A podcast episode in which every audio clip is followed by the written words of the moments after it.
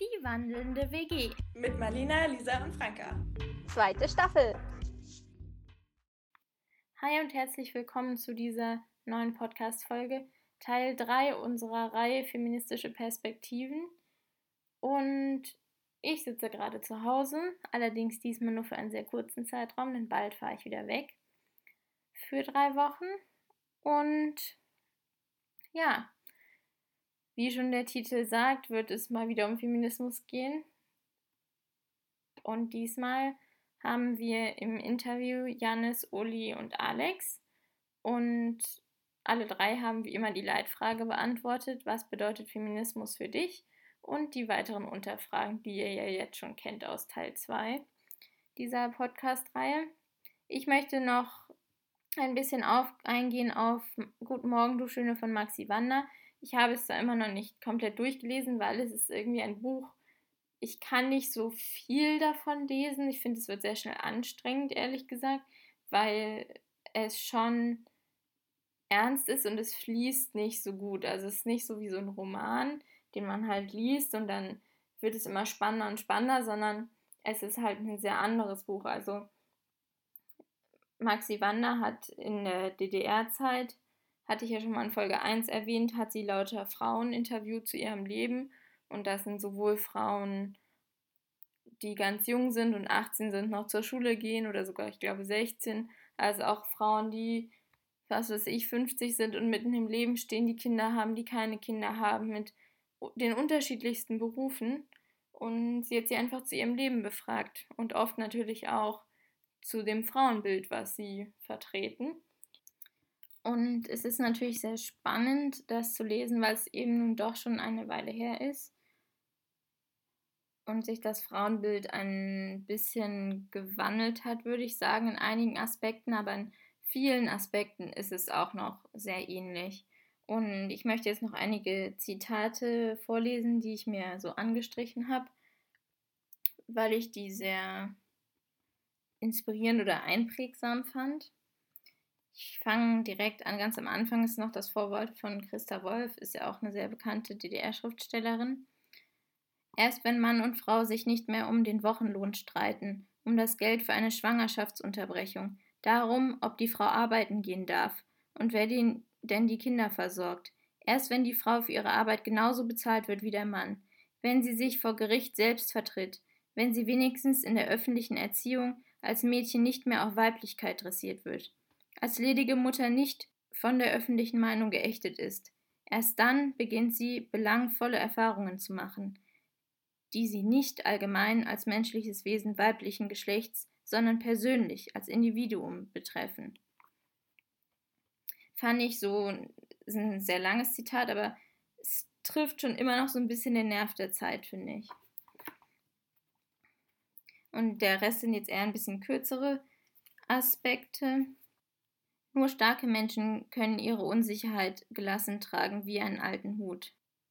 Ich möchte mir selber beweisen, dass ich auch mit meinen Schwächen noch jemand bin und dass die anderen mich mit meinen Schwächen akzeptieren. Natürlich, wenn man sich selbst in Frage stellt, wenn man die schützende Wand der Konvention durchbricht, kriegt man erst einmal Angst. Aber ich mache den anderen vor, dass dieses sich in Frage stellen der Ansatzpunkt für Veränderung ist. Das materielle Leben allein kann die Menschen nicht befriedigen. Menschen, die nur an Konsum denken, ersticken eines Tages in ihm. Also es kommt jetzt dann auch teilweise von unterschiedlichen Frauen natürlich. Man kann nur zu einer eigenen Meinung gelangen, wenn man offen sein kann und sich auch irren darf. Man beginnt zu sehen, wenn man aufhört, den Betrachter zu spielen. Denn jeder Mensch hat seine eigene Wahrheit, sein eigenes Lebensgesetz. Ja, und ich denke, gerade zum Beispiel eines der Zitate wie, man muss aufhören, den Betrachter zu spielen und erst dann sieht man, oder auch das mit dem Konsum, sind Sachen, die heutzutage doch noch sehr relevant sind, würde ich jetzt einfach mal sagen. Oder auch so Sachen wie, dass man eben auch Menschen mit ihren Fehlern akzeptieren muss und dass man sich auch mal irren darf. Das ist ja genau das, was ich auch gesagt habe in Folge 1 zu meiner Meinung zu Feminismus im Allgemeinen. Deshalb wollte ich das nochmal kurz mit anbringen. Ich würde jetzt sagen, man kann das Buch, Roman, ist vielleicht schwierig, diese Kurzinterviews, die aber als zusammenfassender Text geschrieben sind jeweils, kann ich schon weiterempfehlen, ist aber kein leichtes Buch zum Lesen. Es ist auch definitiv keine leichte Kost. Aber wenn man sich dafür interessiert oder wenn man mehr darüber erfahren will, wie es vielleicht auch für Frauen in der DDR waren, denke ich, ist es sehr, ein sehr guter Einblick in diese Zeit. Ja, und damit wünsche ich euch jetzt ganz viel Spaß mit unseren drei Interviewpartnern, Janis, Uli und Alex.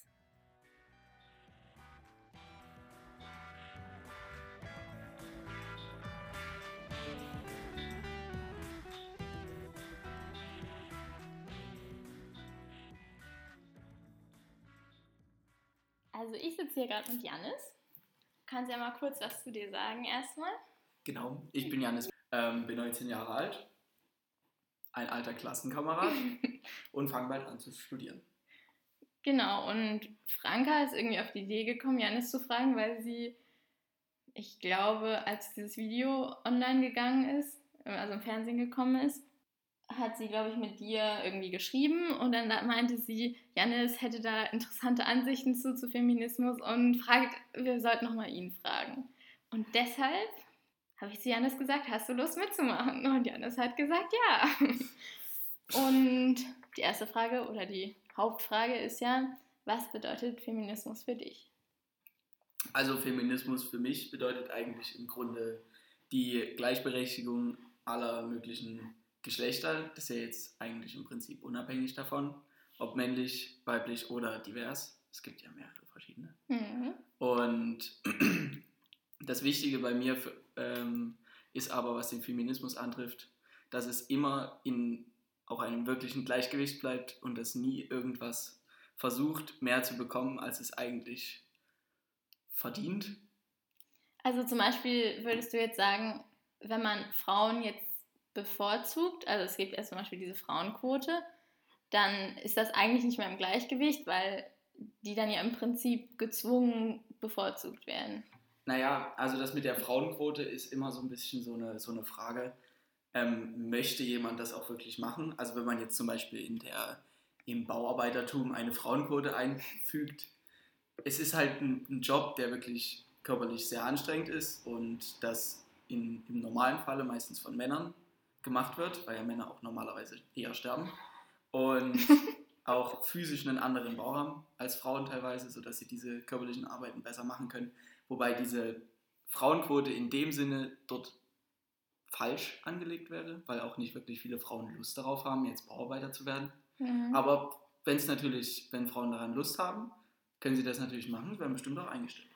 Aber jetzt in solchen Führungsebenen oder so weiter, da ist das, denke ich mal, schon sehr wichtig, dass, da, dass das ein bisschen ein Gleichgewicht bekommt.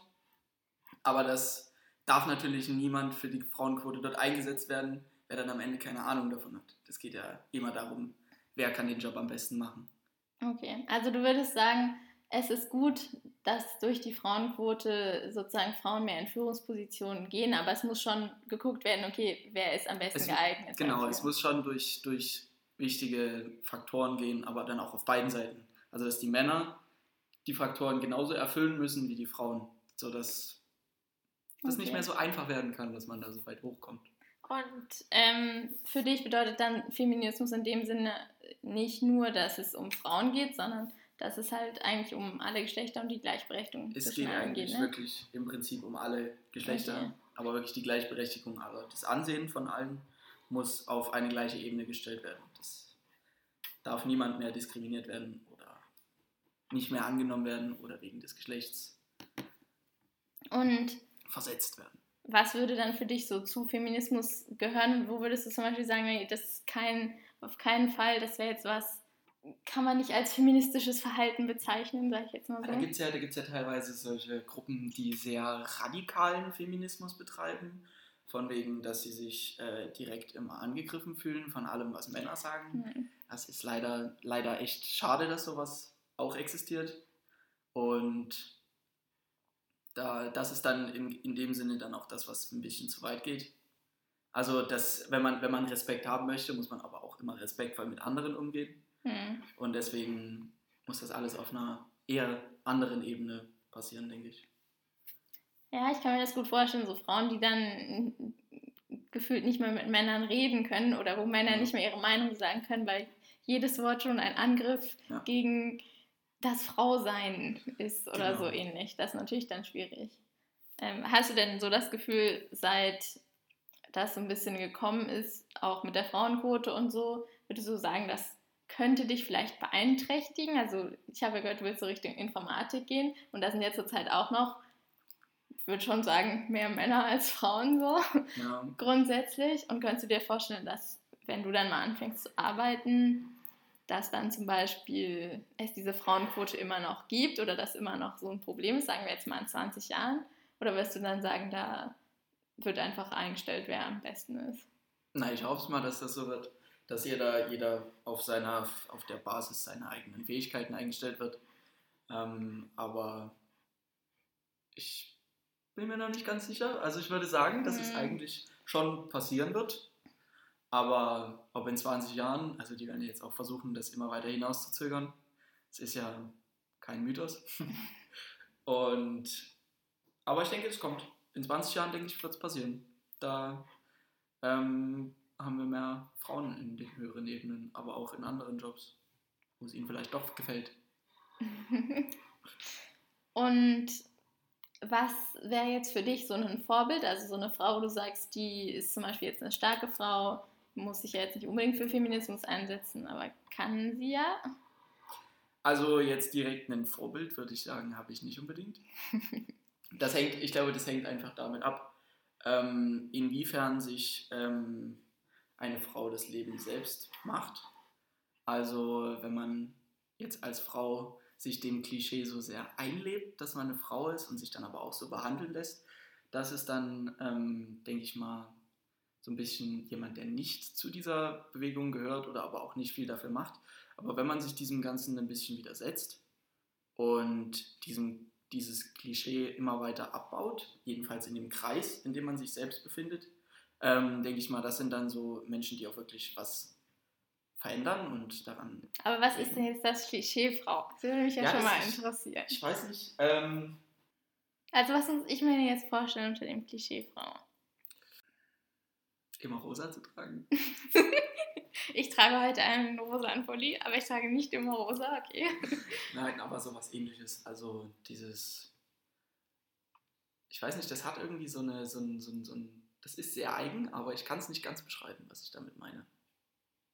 Also so ein bisschen zum Beispiel, dass äh, Männer immer die Türen aufhalten müssen. Nee, ähm, das ist ja in Ordnung. Das, sind, das ist ja Ist das, das ist ja das ist es Klischee. eher Das so- ist ja das Klischee Mann gegenüber einer Frau. Na, weil das die Frau das erwartet. Könnte Ach, dass die Frau das erwartet. Mhm. Naja, ich glaube, das ist dann eher die Frage des Respekts gegenüber dem anderen Geschlecht und deswegen, das passt dann nicht ganz in das Klischee rein. Also das kann man natürlich erwarten. Eine Gentleman sollte immer einer Frau die Tür aufhalten. Aber das ist ja eher anders. Obwohl, das ist dann natürlich auch wieder zu hinterfragen, wenn man das Ganze abschaffen möchte mit der Gleichberechtigung und so weiter. Ja, aber das wäre, ich weiß auch immer noch nicht, was das Klischee Frau ist, außer dass die Frau immer rosa trägt. Ja. Ist das so eine bestimmte Verhaltensweise Ich glaube doch, das ist eine bestimmte Verhaltensweise, so die sich so,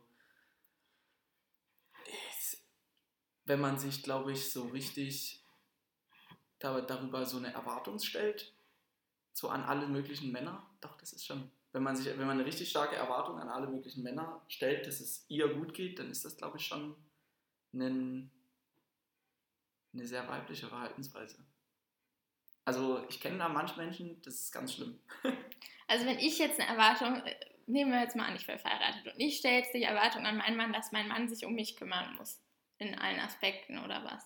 Ja, also wenn man sich jetzt zu Hause einschließt mit den Kindern oder sowas, das wäre dann, das wäre dann auch, dass man nicht selber dann auch noch was dazu macht, das teilt mit dem, mit dem Mann, sondern dass man jetzt zum Beispiel viele Sachen auf sich selbst nimmt, was so das Zuhause und die Kinder angeht.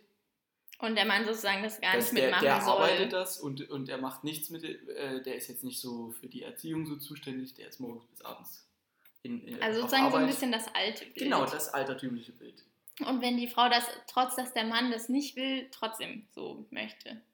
Also es Ja. könnte ja auch sein, dass die sich zum Beispiel zusammensetzen und reden und dann sagt der Mann auch, ich will eigentlich die ganze Zeit arbeiten und die Frau sagt, ich will mich eigentlich um die Kinder kümmern und der Mann sagt, ja, das ist völlig in Ordnung für mich. Ich will mich okay. sowieso nicht um die Kinder kümmern. Aber das ist, das ist zum Beispiel sowas, ähm, das wäre jetzt eher so ein Klischee.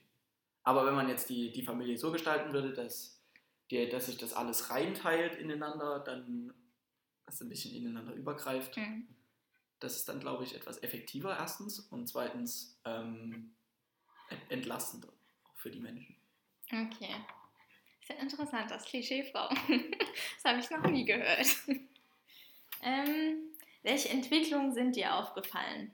Es kann so in deiner Lebenszeit sein, aber auch, was weiß ich, letzten 300 Jahren, keine Ahnung, welchen also Zeitraum du möchtest. Frauenwahlrecht, ganz wichtig. Ähm, auch dass das jetzt in eigentlich fast allen Ländern der Welt passiert, ist nicht normal, sagen wir so. Da gibt es bestimmt noch ein, zwei ja. Länder, die da noch nicht ganz mitmachen. Aber jetzt auch sowas wie diese, die ganze Preisdebatte oder Lohndebatten, das, da hat sich da auch, glaube ich, schon ganz schön was getan. Teilweise. Für die, die das machen wollen. Aber in so größeren Firmen eher noch nicht so. Weiß nicht. Und was würdest du sagen, muss auf jeden Fall noch verbessert werden? Du hast ja gesagt, so in 20 Jahren, das hast du ja ungefähr gesagt. Ja, natürlich. Stellst du dir vor, dass es dann sozusagen in, sagen wir jetzt mal, in der Sparte Informatik sozusagen kein Problem mehr ist, wenn dann Frauen und Männer auch in, auf gleicher Position zusammenarbeiten. Genau. Das ist, das ist eine Sache. Und ich würde dann einfach so sagen noch. Denn das dann, bezieht sich das dann auch zum Beispiel, sagen wir jetzt auf Menschen, die sich als divers ansehen oder so, würdest du auch sagen, dass das dann bis dahin schon so ist? Oder denkst du, das wird noch länger dauern, bis das allgemein akzeptiert ist, weil es davon ja auch bis heute noch nicht so viele gibt einfach. Ja, genau, das ist natürlich auch noch. Also es sind relativ wenige. Aber ich denke mal, das sollte dann gleichzeitig auch noch mit passieren. Wenn schon, denn schon. ja, also halt für diverse und Frauen das gleiche Recht. Also das gleiche Recht für alle halt. Das wäre genau das, was schön wäre. Okay, ich glaube. Ja, damit haben wir eigentlich erstmal so alle Fragen abgearbeitet. Möchtest du noch, noch was zum Abschluss sagen? Möchte ich noch was zum Abschluss sagen? Ja, eigentlich schon. Also, das wäre schön, wenn natürlich alle respektvoll miteinander umgehen würden. Sowohl Männer mit Frauen als auch Frauen mit Männern. Mhm. Und somit, dass sich dann alles vereint und äh, das eine gesamte Gesellschaft ergibt, wo es keine, keine Nachteile gibt. Das wäre schön. Keine Nachteile? Also es gibt dann ja keine Nachteile für, je, für jeden der beiden, oder? Ja, aber wenn es eine perfekte Gesellschaft ist, theoretisch schon. Wäre schön. Würde ich unterstützen. Aber ich denke, das mit dem Respekt ist ein guter Ansatz. Auf jeden Fall. Okay.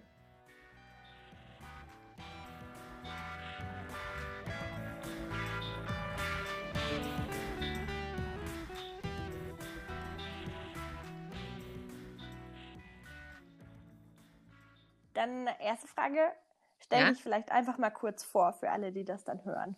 Ja, also ich bin Ulrike, ich bin ähm, 43 Jahre alt, verheiratet, habe Kinder und bin berufstätig. Okay, und es geht ja um Feminismus. Was ja. bedeutet Feminismus für dich? Und hm, also Feminismus ist eigentlich für mich die Gleichberechtigung der Frau in der Gesellschaft. Und ähm, ich habe, ich glaube, ich war so zehnte Klasse oder so, da habe ich das erste Mal ernsthaft über diesen Begriff nachgedacht. Und zwar war das damals ist in Deutschland das erste Mal eine Frau äh, Ministerpräsidentin geworden. Und ich weiß nicht wieso, aber wir haben irgendwie einen Aufsatz in der Schule geschrieben und das war so ein bisschen mein Thema damals. Und ich fand das toll. Und seitdem glaube ich, oder glaube ich jedenfalls, dass ich ähm, mehr darauf achte, was Frauen in der Gesellschaft machen und welche Rolle sie haben. Also ich glaube, seitdem fing das so ein bisschen an. Und ähm, ja, und ich habe immer wieder darauf geachtet und immer geguckt, was machen die Frauen in meinem Umfeld? Was, was machen sie beruflich? Was bringen sie für die anderen Menschen? Und ähm, habe immer, ja, mal auf die Frauen geschaut. Und Feminismus, finde ich, denke ich, ist schon ziemlich wichtig. Und ohne Feminismus geht's nicht. So, das wäre so das, was ich über Feminismus so allgemein denke. Naja, also wir haben uns ja ein paar Fragen schon im Vorhinein überlegt und ich finde es gerade ja. ganz passend dazu. Was gehört denn für dich nicht dazu zum Feminismus? Also für mich gehört auf keinen Fall ähm, so dieser, diese radikale Form dazu, dass Frauen absolut das Gleiche machen müssen, das Gleiche sein müssen, gleich sein, den Männern total gleichgestellt sein müssen. Das denke ich nicht. Ich denke schon, dass wir aufgrund unserer Anatomie und unseres, äh, unserer Psyche auch ein bisschen anders sind und das auch, ähm, auch ausspielen können und auch einbringen können. Und ähm, also das ist, das ist diese Feminismus, diese Art der Feminismus, den, den finde ich nicht so gut. Und das gehört für mich auch nicht dazu. Ja, da gibt's, äh, ich, ich weiß nicht, die Alice Schwarzer oder so, die so radikal gekämpft hat. Das denke ich manchmal, das müssen wir gar nicht. Aber ansonsten, ähm, also Feminismus ist für mich auch die, die weibliche Art. Also ich glaube auch nicht, dass Männer unbedingt ähm, einen Feminismus brauchen. Glaube ich gar nicht. Die können das anders nennen und auch wenn das vielleicht dazugehört, aber das ist für mich nicht, für mich gar nicht wichtig. Ja, so. Also wenn du jetzt zum Beispiel ja. Ähm, oder nicht, weiß nicht, hast du vielleicht ein Beispiel dafür? Weil ich finde zum Beispiel, ja. ich finde zum Beispiel, dass, dass äh, Frauen ja trotzdem ganz unterschiedlich sind und selbst wenn da vielleicht die Anatomie auch im Unterschied zu Männern anders ist, gibt es ja trotzdem vielleicht Frauen, die das irgendwie besser können als ein Mann, obwohl vielleicht so im Durchschnitt die Männer das besser können. Denkst du, dann müsste es aber zumindest eine Chancengleichheit geben, sodass man alles sozusagen insofern schon gleich darf? Oder ja, Ch Chancengleichheit schon, aber ähm, ja, also das, das, denke ich schon, dass wir alle die gleiche Chance haben sollten, aber wir sollten nicht versuchen, hundertprozentig so zu sein wie der Mann. Das, damit machen wir was falsch. Und damit ja, geht es auch gegen den Baum. Ja, zum Beispiel wir Frauen sind nun mal diejenigen, die die Kinder kriegen können. Und auch anders geht es ja nun mal nicht. Ja, also sollten wir das auch nutzen und machen und auch genießen. Trotzdem haben wir natürlich Nachteile davon. Ja, also wenn ich allein schon daran denke, dass eine Frau, wenn sie ein Kind bekommt, nicht arbeiten geht, damit aber auch kein Einkommen hat und oder nicht dieses Einkommen wie sonst vielleicht ohne Kinder und damit auch nicht für ihre Rente entsprechend ähm, vorbereitet ist. Und aber das geht halt nicht anders, ja. Also da werden wir immer im Nachteil sein. Und ähm, diesen Nachteil muss man halt durch die Gesellschaft ausgleichen. Ja? Das meine ich, dass wir Frauen niemals so sind wie die Männer. Und das ist auch schön so. Ja. Trotzdem ja, okay, das. Ja, versteht ihr, was ich meine? Ja, ja, ich ja. An, an der Stelle sehe ich es auf jeden Fall auch so. Ja. Und ansonsten, aber von der Gesellschaft muss es trotzdem so sein, dass wir diesen, dass das ausgeglichen wird. Also, dass wir als Frauen ähm, nicht benachteiligt sind. Bloß weil wir eben diejenigen sind, die die Kinder bekommen können. Und dann zu Hause sind meistens. Ja? Das, und das ist oft ein Problem, also das, oder das sehe ich als Problem, dass dann ähm, die Mütter zu Hause sind, ähm, die Männer gehen weiter arbeiten. Wenn ein Kind krank ist, sind die Mütter diejenigen. Corona hat es ja jetzt nochmal gezeigt, auch ganz doll, dass die Mütter diejenigen waren, die zu Hause gesessen haben, sich um die Kinder gekümmert haben. Der Mann ist ganz selbstverständlich arbeiten gegangen. Das ist nicht überall so, aber das ist in vielen, in vielen Beziehungen, in vielen Familien ist das so. Und ähm, ja, und ich denke, da müssen wir noch ganz, ganz viel machen. Und das geht nur, wenn wir das alle tun. Und gerade auch, ich finde das schön, dass ihr jungen Mädchen euch dafür interessiert und begeistert für dieses Thema, weil wir brauchen euch. Ohne euch geht's nicht. Hast du denn irgendwie einen persönlichen Bezugspunkt dazu? Also, oder, oder auch vielleicht noch was anderes? Wie war es denn jetzt für dich in Corona-Zeiten? Wie habt ihr das gelöst?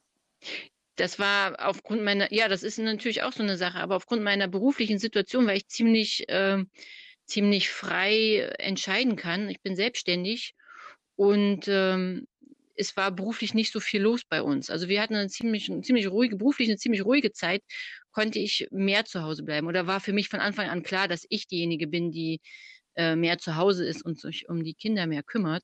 Und ähm, dazu muss man sagen, mein Mann ist halt durch die Corona-Zeit, ähm, er ist Lungenarzt. Also das war für uns von Anfang an klar, dass er derjenige ist, der da vorne an erster Front mitstehen muss und sich um die Patienten kümmern muss und ich eben einen Schritt zurückgehe.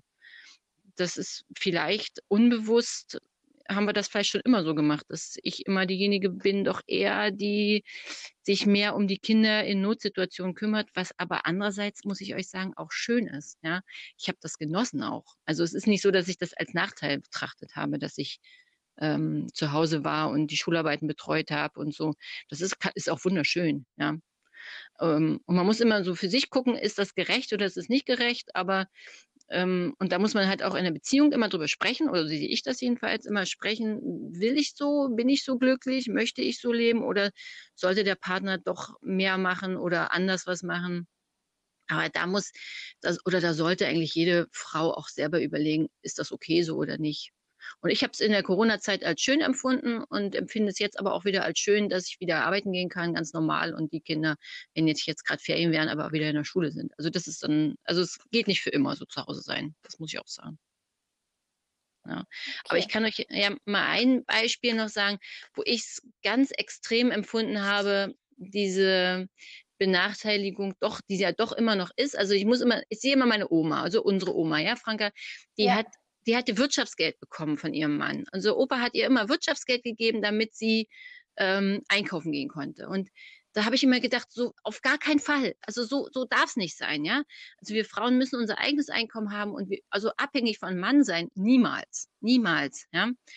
Und ähm, als ich dann meine erste Stelle, meine Bewerbung zur ersten Stelle damals als Assistenzärztin, da war ich in einem Krankenhaus gewesen, einem kleinen Krankenhaus und ich hatte noch ein, ein Baby. Ich hatte einen Sohn, der war kein, der war noch klein, neun Monate ungefähr. Und ich habe den mitgenommen zum Bewerbungsgespräch, was von vornherein erstmal nicht als Problem dargestellt wurde. Aber im Nachhinein, dazu muss man sagen, mein Mann hat sich auf die zweite Stelle, die haben zwei Stellen ausgeschrieben damals, ähm, beworben, habe ich diese Stelle nicht bekommen, weil sie zu mir gesagt haben, ist doch ganz klar, ich habe ein Kind dabei und ich würde immer die Mutterrolle als die wichtigere sehen. Und meinem Mann haben sie die Stelle gegeben damals. Und da habe ich eigentlich gemerkt, naja, so ganz gerecht ist das hier eigentlich auch nicht. Schließlich sind wir beide die Eltern dieses Kindes. Und ich kriege die Stelle nicht und er schon. Und ähm, also das fand ich ungerecht. Ja, ja das verstehe ich. Da habe ich das erste Mal. Wir haben natürlich, er hat dann die Stelle auch abgelehnt. Und ähm, damals war auch noch nicht ganz so dieser Ärztemangel wie jetzt. Inzwischen, nachher hat sich's geändert. Ein paar Jahre später kam dann der Anruf, ob wir nicht doch kommen können. Naja, ne? also, ja. Ja, aber da habe ich es einmal auch richtig erlebt, dass ich aufgrund meiner Mutterrolle abgelehnt wurde. Ja. Ja. Aber ansonsten ähm, habe ich dann ein paar Jahre später wieder ein Bewerbungsgespräch gehabt, wieder mit Kind, weil es wieder zu klein war. Und äh, die Stelle habe ich trotzdem bekommen und bin da auch geblieben. Und also es, es ist immer noch ein bisschen im Wandel, ist es schon die ganze Geschichte, denke ich. Damit hast du auch schon eine der nächsten Fragen mit beantwortet. Mich, ja. Welche Entwicklungen sind dir schon so aufgefallen und was denkst du, was unbedingt noch gemacht werden muss? Also ich denke schon, also es ist ein großer Wandel. Wenn man wirklich jetzt mal guckt, die Generation unserer Großeltern, unserer Eltern und die jungen Menschen von heute, die Frauen und Männer, es ist doch, es ist viel passiert, glaube ich. Und der, die ganze Feminismusgeschichte, die Gleichberechtigung der Frau und das, das ist ja alles noch gar nicht so alt, wenn man so für 100, 150 Jahre, wann das angefangen hat. Ähm, insofern hat sich schon sehr, sehr viel getan und die muss den Männern ja auch ein bisschen zugutehalten. Sie mussten sich sehr wandeln und sie müssen viel einstecken von uns und äh, gerade die jungen Männer von heute die, die sind schon ganz anders. Wenn ich auch Franka, deinen Papa sehe, der hat euch mit, mit gewickelt und großgezogen und für ihn war es ganz selbstverständlich, den Kuchen mitzubacken und das hätten unsere, ja. unsere Großeltern nie gemacht, die Großväter, ja. Also da ist, da ist schon ganz viel passiert. Man darf nicht aufgeben, man muss immer weiter gucken und man muss immer wieder auch boxen und sagen, nee, so nicht und das ist ungerecht und sich auch als Frau nicht unterkriegen lassen, aber es ist schon, ist schon viel passiert. Und ähm, wenn man heute unsere Jungs sieht, also die unsere Söhne, die, die, die ganz selbstverständlich hier mitmachen, anpacken zu Hause. Und ich glaube, das wird immer besser. Also es wird immer besser. Vielleicht müssen die Männer irgendwann selber mal anfangen, äh, um ihre Gleichberechtigung zu kämpfen, keine Ahnung. Frauen an die Macht. Ja, genau. genau.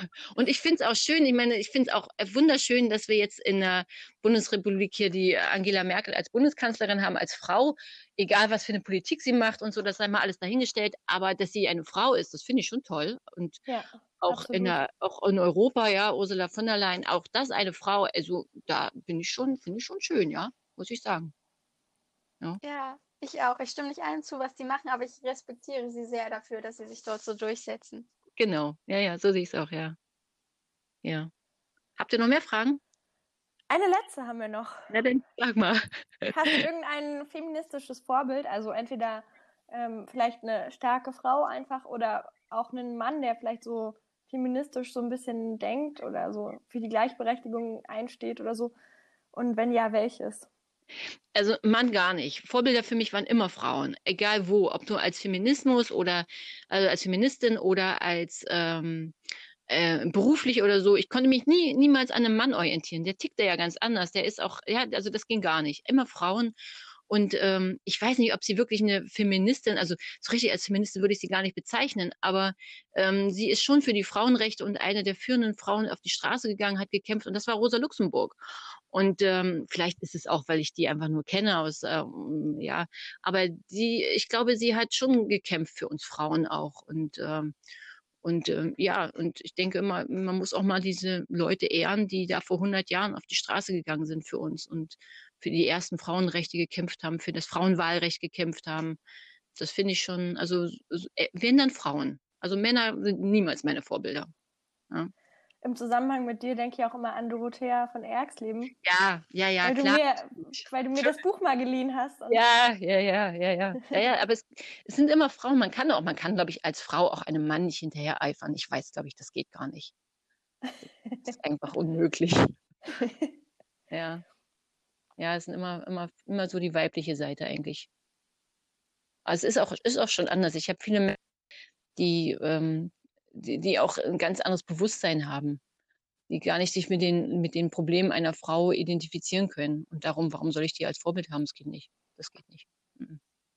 Ich glaube, bei mir wäre es ja. gar nicht so unmöglich. Also es gibt schon manche Männer, die ich bewundernswert finde für ihre Einstellungen und für das, was sie schaffen und unabhängig von ihrem Geschlecht jetzt und aber okay. das jetzt nicht, weil sie irgendwie anders ticken. Ich weiß nicht so genau ich glaube, das hängt sehr, sehr vom Mann ab und von den Einstellungen und von dem Bereich, in dem derjenige oder diejenige vielleicht ein Vorbild sein könnte. Ja. Naja, warum nicht? Es ist ja auch mal diese, diese heiße Diskussion mit dieser Frauenquote. Ja, ist das jetzt gut für die Frau oder ist das jetzt nicht gut für die Frauen? Was, was tun wir uns da an, dass wir so eine Quote haben? Und was bedeutet es für die Frau, die aufgrund dieser Quote in irgendeine Position gekommen ist? Ja, das ist auch immer so eine spannende Diskussion. Ist das gut oder ist das nicht gut? Ja, das stimmt. Ja. Haben wir auch schon ein paar Gespräche mit gehabt. Ja, wie, wie fühlt man sich als Frau? Ja, wenn man, wenn man aufgrund dieser Geschichte jetzt ähm, äh, irgendwie weitergekommen ist und Karriere machen Man will ja auch nicht genommen werden, nur weil es da die Quote gibt, so, sondern will, man will ja genommen werden, weil man genauso gut ist ja. oder besser als ja. ein Mann. Ja, ja genau. Ne? Andererseits würde man vielleicht ohne diese Quote gar nicht dahin kommen. Also ist die vielleicht doch nicht so schlecht. Ja. Das, ist, äh, das ist sehr, ähm, sehr schwierig, die ganze Sache. Ja. Weil da war ich nämlich auch, ich war so 19, glaube ich, 19, 20, so wie ihr jetzt, als ich das gelesen habe und ich war begeistert damals, ja, was die Frauen und die, was die Frauen gesagt haben und, und, und wie sie gelebt haben. Und die sind noch ein, teilweise noch ganz anders als wir heute. Also, Uli spricht von dem Buch Guten Morgen, du Schöne von Maxi Wander. Und das hat sie gelesen mit 19 und 20 und ich lese das gerade auch. Ja. Also, ja. Wir haben auch sozusagen eine ganz andere Zeit in unserem ersten, also so in unserem eigenen Teil, wo wir so selber über Feminismus reden, ja. haben wir auch so ein bisschen, sind wir ein bisschen in die Geschichte eingetaucht, sag ich mal. Ja. Und das war auch irgendwie super spannend. Und wir haben zum Beispiel auch zu Hause ganz viele richtig alte Bücher gefunden, so wie die Frau sich benehmen muss. Und das ist unfassbar krass aus heutiger Sicht. Also. Ja. ja. Und was ich auch ganz, ganz äh, interessant finde, oder so, wir sind ja nun ähm, äh, in, in, so einem Staat aus zwei Staaten zusammengewachsen und die Geschichte für die Frauen ist ja sehr unterschiedlich. In der DDR, denke ich, hatten die Frauen ein viel freieres Leben und viel selbstbestimmteres Leben als in der Bundesrepublik. Und so war es zum Beispiel in der Bundesrepublik normal, dass man als Frau eine Einwilligung vom Mann brauchte, wenn man arbeiten gehen wollte bis zu einem bestimmten, ähm, zu einer bestimmten Zeit und oder eine, eine, eine Erlaubnis, dass man einen Führerschein machen kann. Ja? ja? Und das muss noch bis in die 80er oder bis in die 70er Jahre so gewesen sein. Kurze Berichtigung, also das Gesetz über die Gleichberechtigung von Mann und Frau auf dem Gebiet des bürgerlichen Rechts trat am 1. Juli 1958 in Kraft in der BRD. Das heißt, es war nicht in den 70ern bis 80ern, sondern eher Ende der 50er. Renate das ja auch schon gesagt hatte. Und sie hat da das Richtige gesagt. unvorstellbar, ja, wie, wie, wie, wie, dass man als Frau fragt, den Mann fragt, ob ich arbeiten gehen kann oder ob ich Führerschein machen darf. Also das, das kommt ja für uns heute gar nicht mehr in Frage. Da, wir würden dem Mann noch sagen, hallo, hat's, äh, reicht's oder äh, ja, was, was, soll das, ja? Genau. Äh, das, ja, das, äh, das, das finde ich schon ziemlich krass. Und das sind ja eigentlich äh, Frauen in der, in, der, in der alten Bundesrepublik, hm, die ja die Mütter, also oder, oder eure Großeltern vielleicht bei euch sind, aber bei mir halt die Mütter meiner Freundin, ja. Und ich lerne natürlich diese jungen Mädchen kennen, die sich zum Teil, die zum Teil auch ähm, sich erstmal freischwimmen müssen von diesen Ansichten ihrer Eltern. Also ich glaube, wir im Osten, wir Mädels, die, oder die hier groß werden mit diesen, äh, mit den Ansichten so ein bisschen, haben es einfacher. Also dürfen, für, die, für uns ist vieles viel selbstverständlicher als für die jungen Frauen oder Frauen in meinem Alter, denke ich, in, der, in den alten Ländern. Das wäre mal spannend zu sehen, ob es da heute noch diese Unterschiede gibt oder ob das jetzt vielleicht nicht mehr so ist. Gibt es, gibt es. Also jedenfalls die Freundin von mir, ähm, die mit ähm, manchen Dingen viel, ähm, also wo ich viel lockerer mit umgehen kann als, als diese Mädchen. Vielleicht sind das auch ähm, Einzelbeispiele, das weiß ich nicht, aber ich glaube, das ist schon ganz anders. Oder wenn ich meine Schwester sehe, die im Westen wohnt, die drei Kinder hat oder inzwischen vier, aber damals waren es drei, sie ist arbeiten gegangen und sie wurde in ihrer ländlichen Gegend dermaßen schief angeguckt, weil sie sich erlaubt hat, arbeiten zu gehen, trotz dreier Kinder. Ja. Und das ist vielleicht, vielleicht fünf Jahre her oder so. Also die mhm. Unterschiede gibt es ganz schön. Ja, also wenn ihr mal jemanden habt da aus den anderen Ländern, also das ist schon, schon, wir haben schon andere Ansichten teilweise.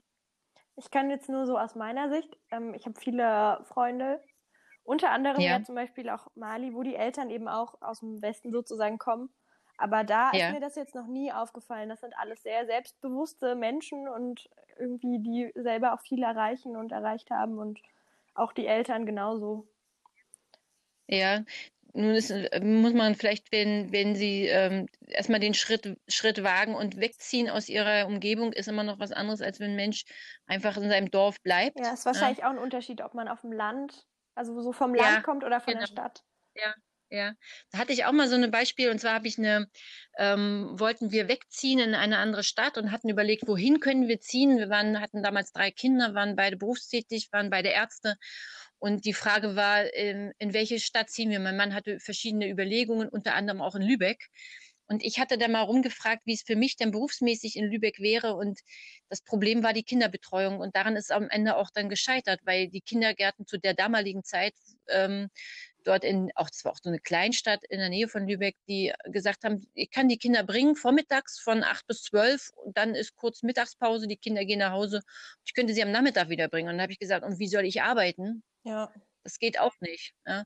Und das ist vielleicht so zehn Jahre her ungefähr. Ja. Hat sich bestimmt auch geändert und gewandelt, kann ich mir auch gut vorstellen, hoffe ich zumindest. Aber für mich war immer klar, ich kann, ich kann nicht in, in, in diesen Gebieten arbeiten. Das geht gar nicht. Ja, das stimmt. Ja.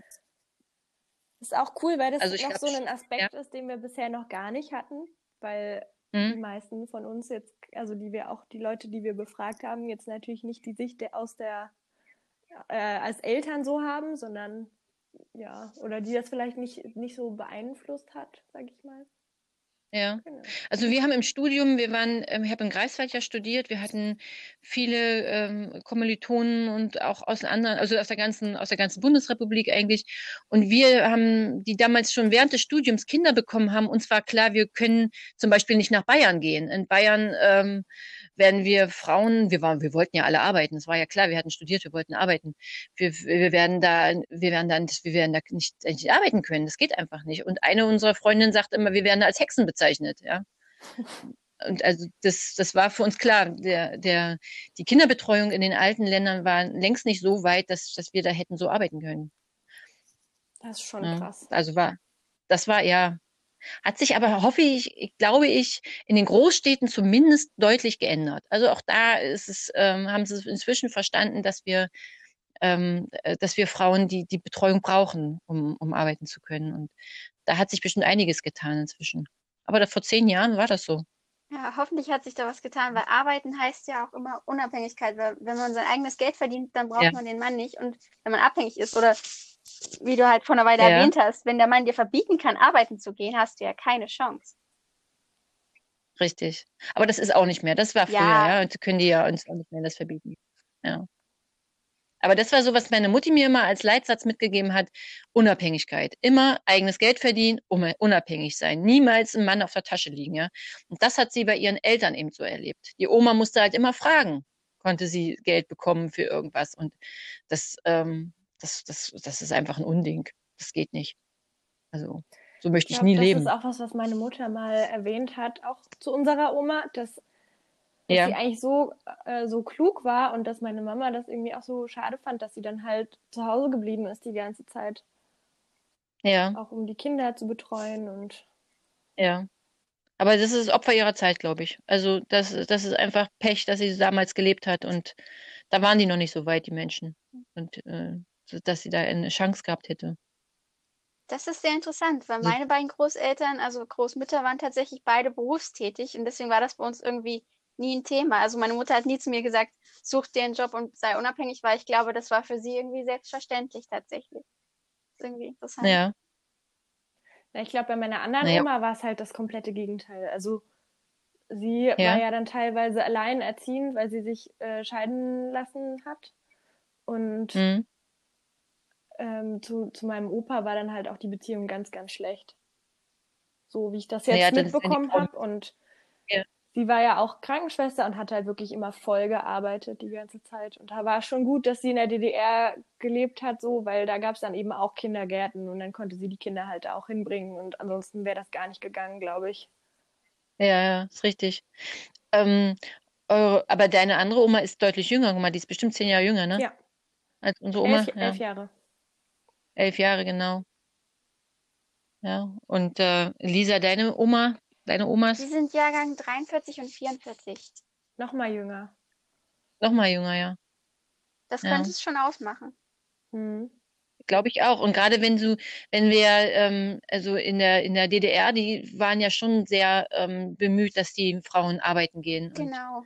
Und, ähm, ja da war das ja eigentlich selbstverständlich nachher auch. Also es ist eigentlich selbstverständlich, dass die Frauen arbeiten gegangen sind. Also so habe ich das nachher bei meiner Mutti auch und bei den Frauen in dem Alter auch erlebt. Das war, da gab es ja keine Frage, arbeiten oder nicht arbeiten. Die sind, die sind alle arbeiten gegangen. Andererseits muss man vielleicht auch mh, hm, fragen, was, was macht das Arbeiten mit den Frauen?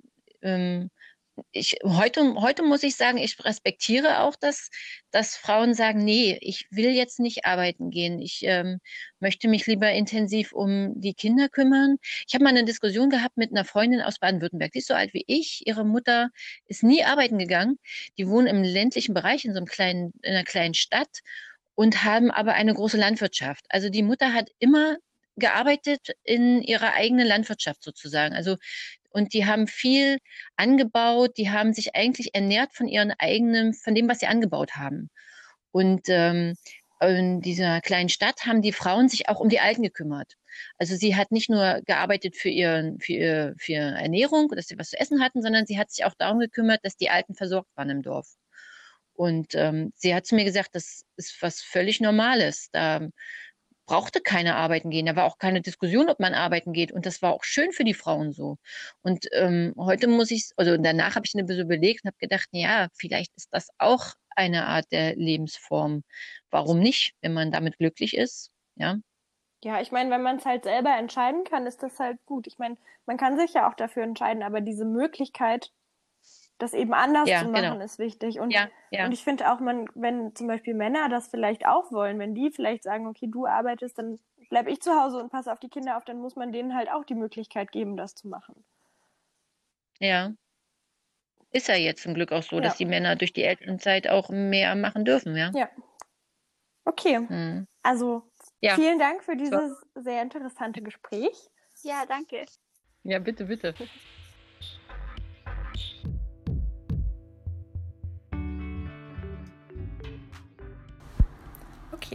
Hallo. Hallo. Hallo Franka. genau, ich sitze hier gerade mit Alex. Möchtest du dich kurz vorstellen? Ja, ich bin Alex, bin mein Alter will ich, gar, will ich selber gar nicht wissen.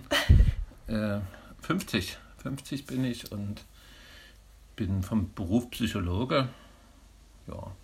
Und was vielleicht, Was vielleicht noch ja. wichtig zu sagen ist, du bist derjenige, der unsere Hintergrundmusik gemacht hat. Das stimmt. Den Raben. Genau. Ja. Und heute geht es ja ums Thema Feminismus. Mhm. Was bedeutet denn Feminismus für dich?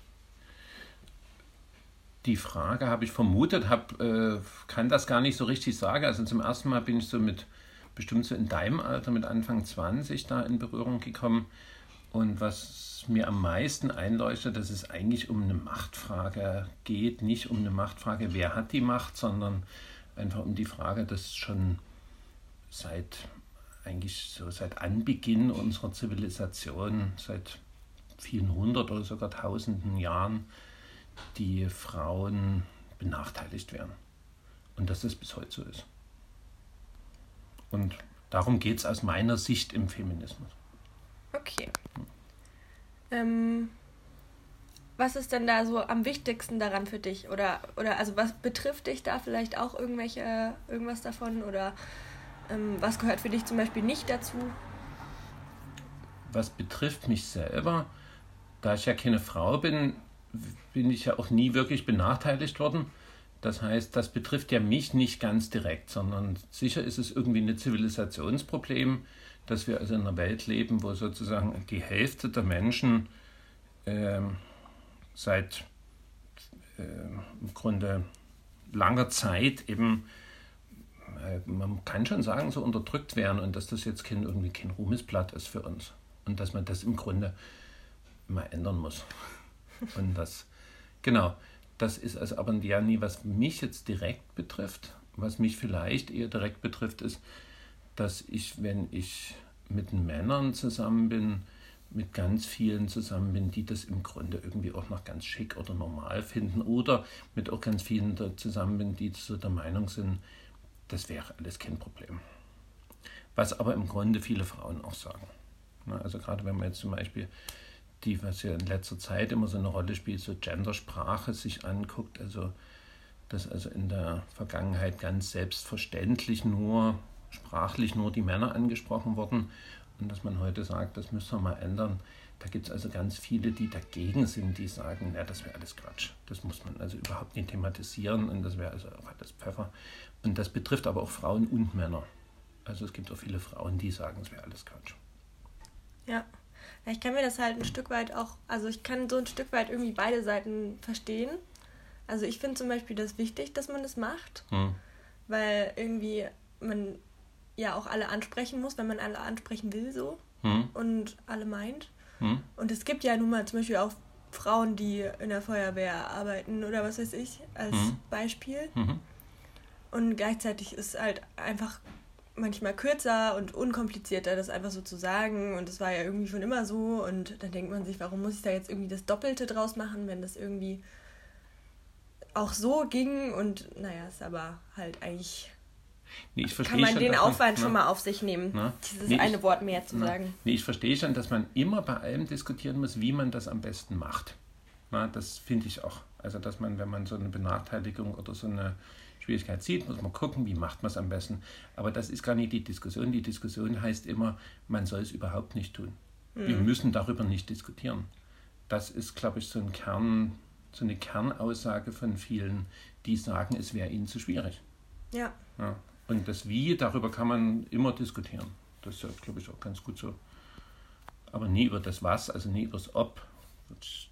Niemanden, also würde ich sagen, das ist Quatsch, darüber zu diskutieren. Ich finde ja zum Beispiel auch schwierig hm. zu sagen, diese ganze Feminismus ist Quatsch und ist doch alles gut und ähm, keine Ahnung, das ist da auch nicht selbstverständlich, dass man zum Beispiel wählen darf als Frau. Eben, das ist es. Das, das vergisst man nur, halt, finde ich. Ein paar Generationen oft. her. Das vergisst man, finde ich, oft. Na.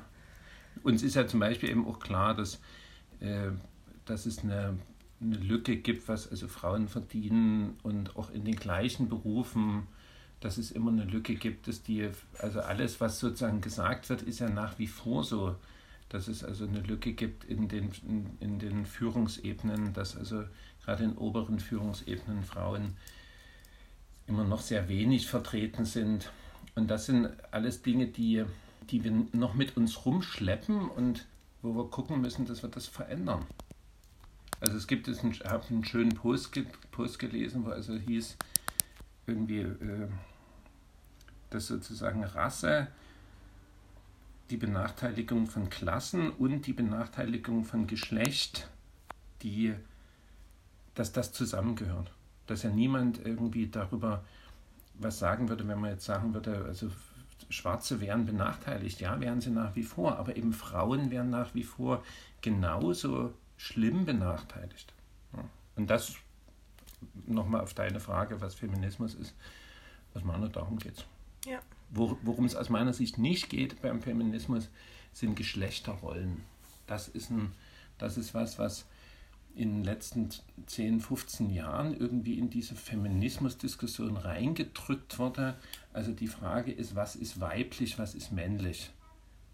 Das ist, glaube ich, hat aus meiner Sicht mit Feminismus nichts zu tun. Darüber kann man sich auch unterhalten oder da kann man auch Bücher schreiben. Mhm. Aber das ist, das spielt, das, darum geht es beim Feminismus nie.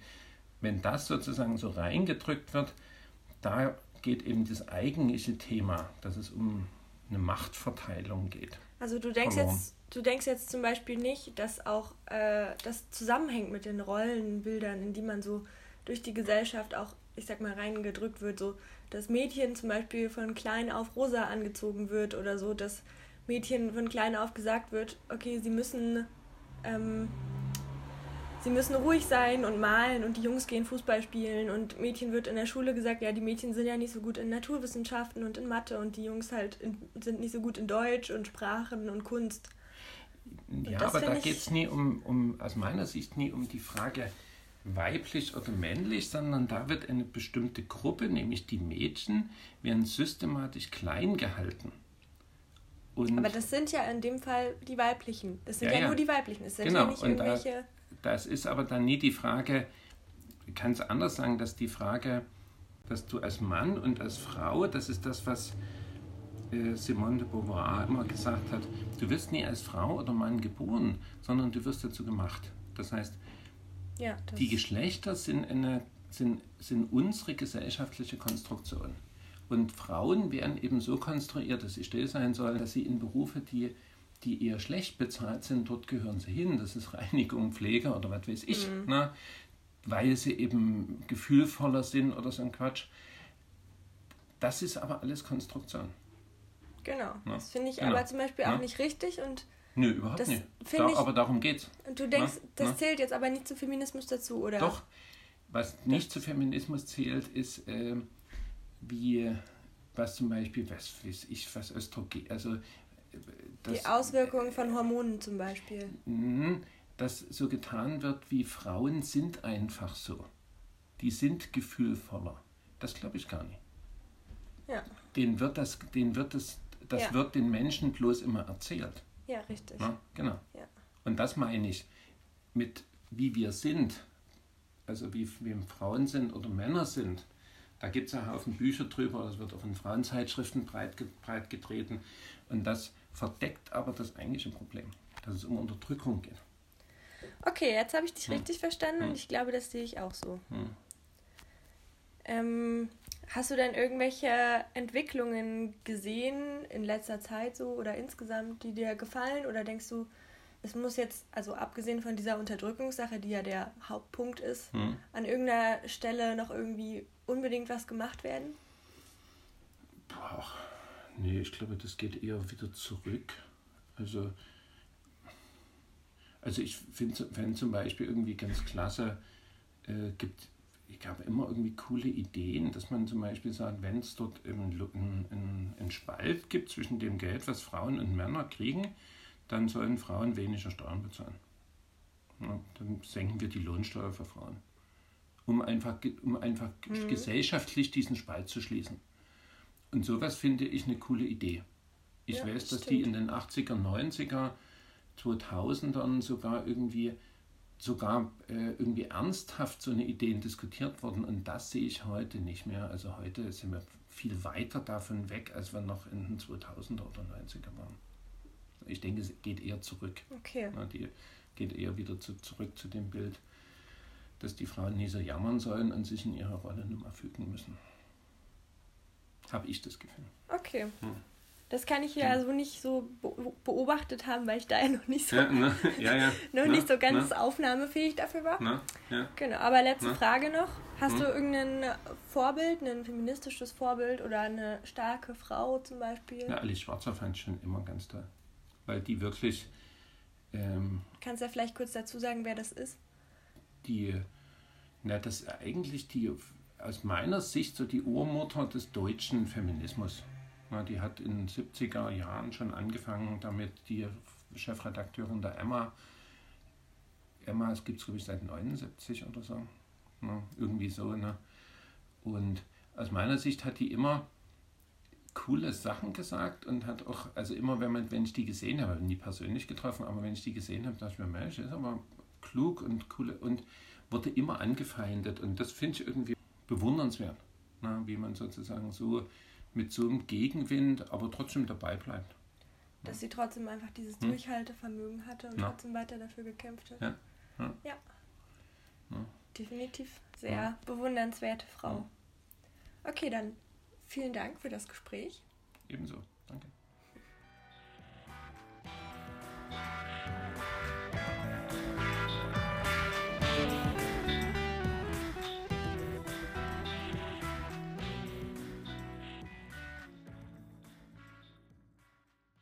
Ich hoffe, ihr habt was dazu gelernt in dieser Folge und es war interessant, den Gesprächen zuzuhören. Ich fand es auf jeden Fall sehr spannend, vor allem Uli zuzuhören, weil ich sie eben gar nicht kannte und auch das Interview nicht mitgeführt habe, sondern das haben ja nur Lisa und Franka gemacht. Ja, es ging auch so ein bisschen um Frauen in der BRD und in der DDR, von daher passte natürlich jetzt auch nochmal das im Kontext sehr gut mit dem Buch.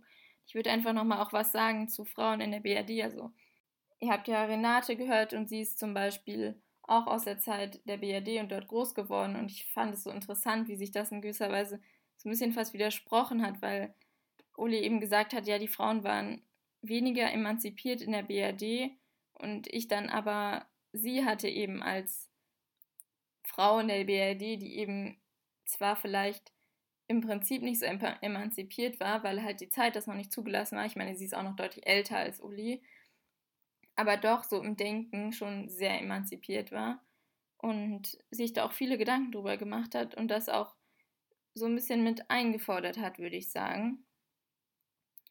Und eben auch zu ihren Töchtern genau das weitergegeben hat, was halt auch Uli gesagt hat, ja, man muss sein eigenes Geld verdienen und man muss selbstständig werden. Und ja, das ist nochmal so mein Feedback zu diesem einen Thema sozusagen.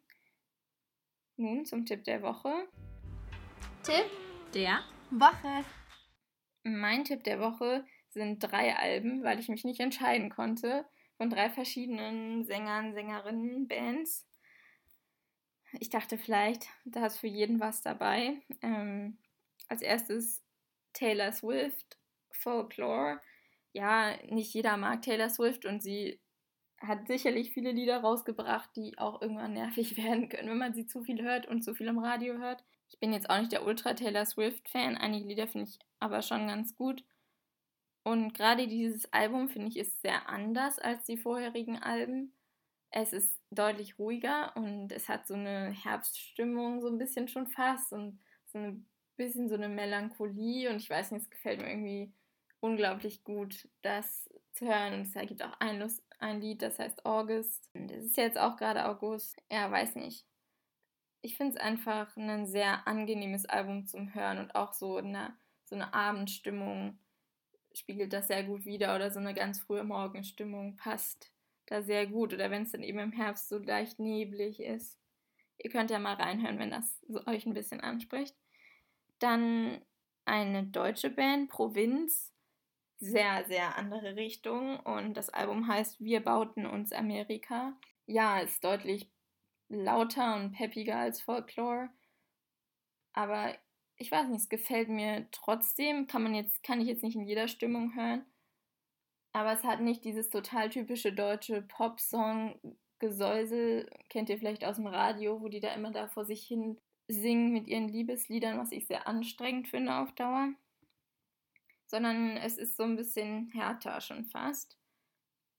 Und noch ein Album von einem amerikanischen Künstler, ich glaube jedenfalls amerikanisch, Dominic Fike, What Could Possibly Go Wrong? Und ich habe schon die EP, wo auch ein Lied sehr bekannt geworden ist, ich glaube letztes oder vorletztes Jahr, Three Nights, kennt man sicherlich.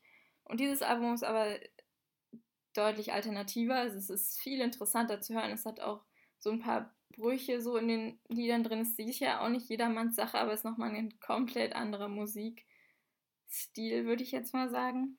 Also könnt ihr mal reinhören, wenn euch das irgendwie ein bisschen anspricht. Auf jeden Fall drei verschiedene Richtungen der Musik. Deshalb vielleicht für jeden was dabei. Damit wünsche ich euch einen musikreichen Morgen, Mittag, Abend, eine gute Nacht und hoffe, auch diese Folge hat euch wieder zum Nachdenken angeregt. Und wir freuen uns natürlich immer über Feedback, gerade bei diesen Folgen, weil sie eben doch etwas, ja, weiß nicht, spannungsreicher und spannungsgeladener sind vom Thema her.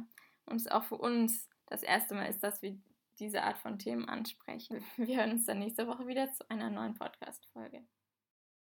Alle unsere Podcast-Folgen werden untermalt durch die Musik von Alex Frankas Patchwork-Vater und ihr findet ihn auf Spotify unter Fast und das heißt das kleine Wort fast, F-A-S-T, mit einem Und-Zeichen dahinter. Also schaut vorbei und unterstützt ihn. Dankeschön!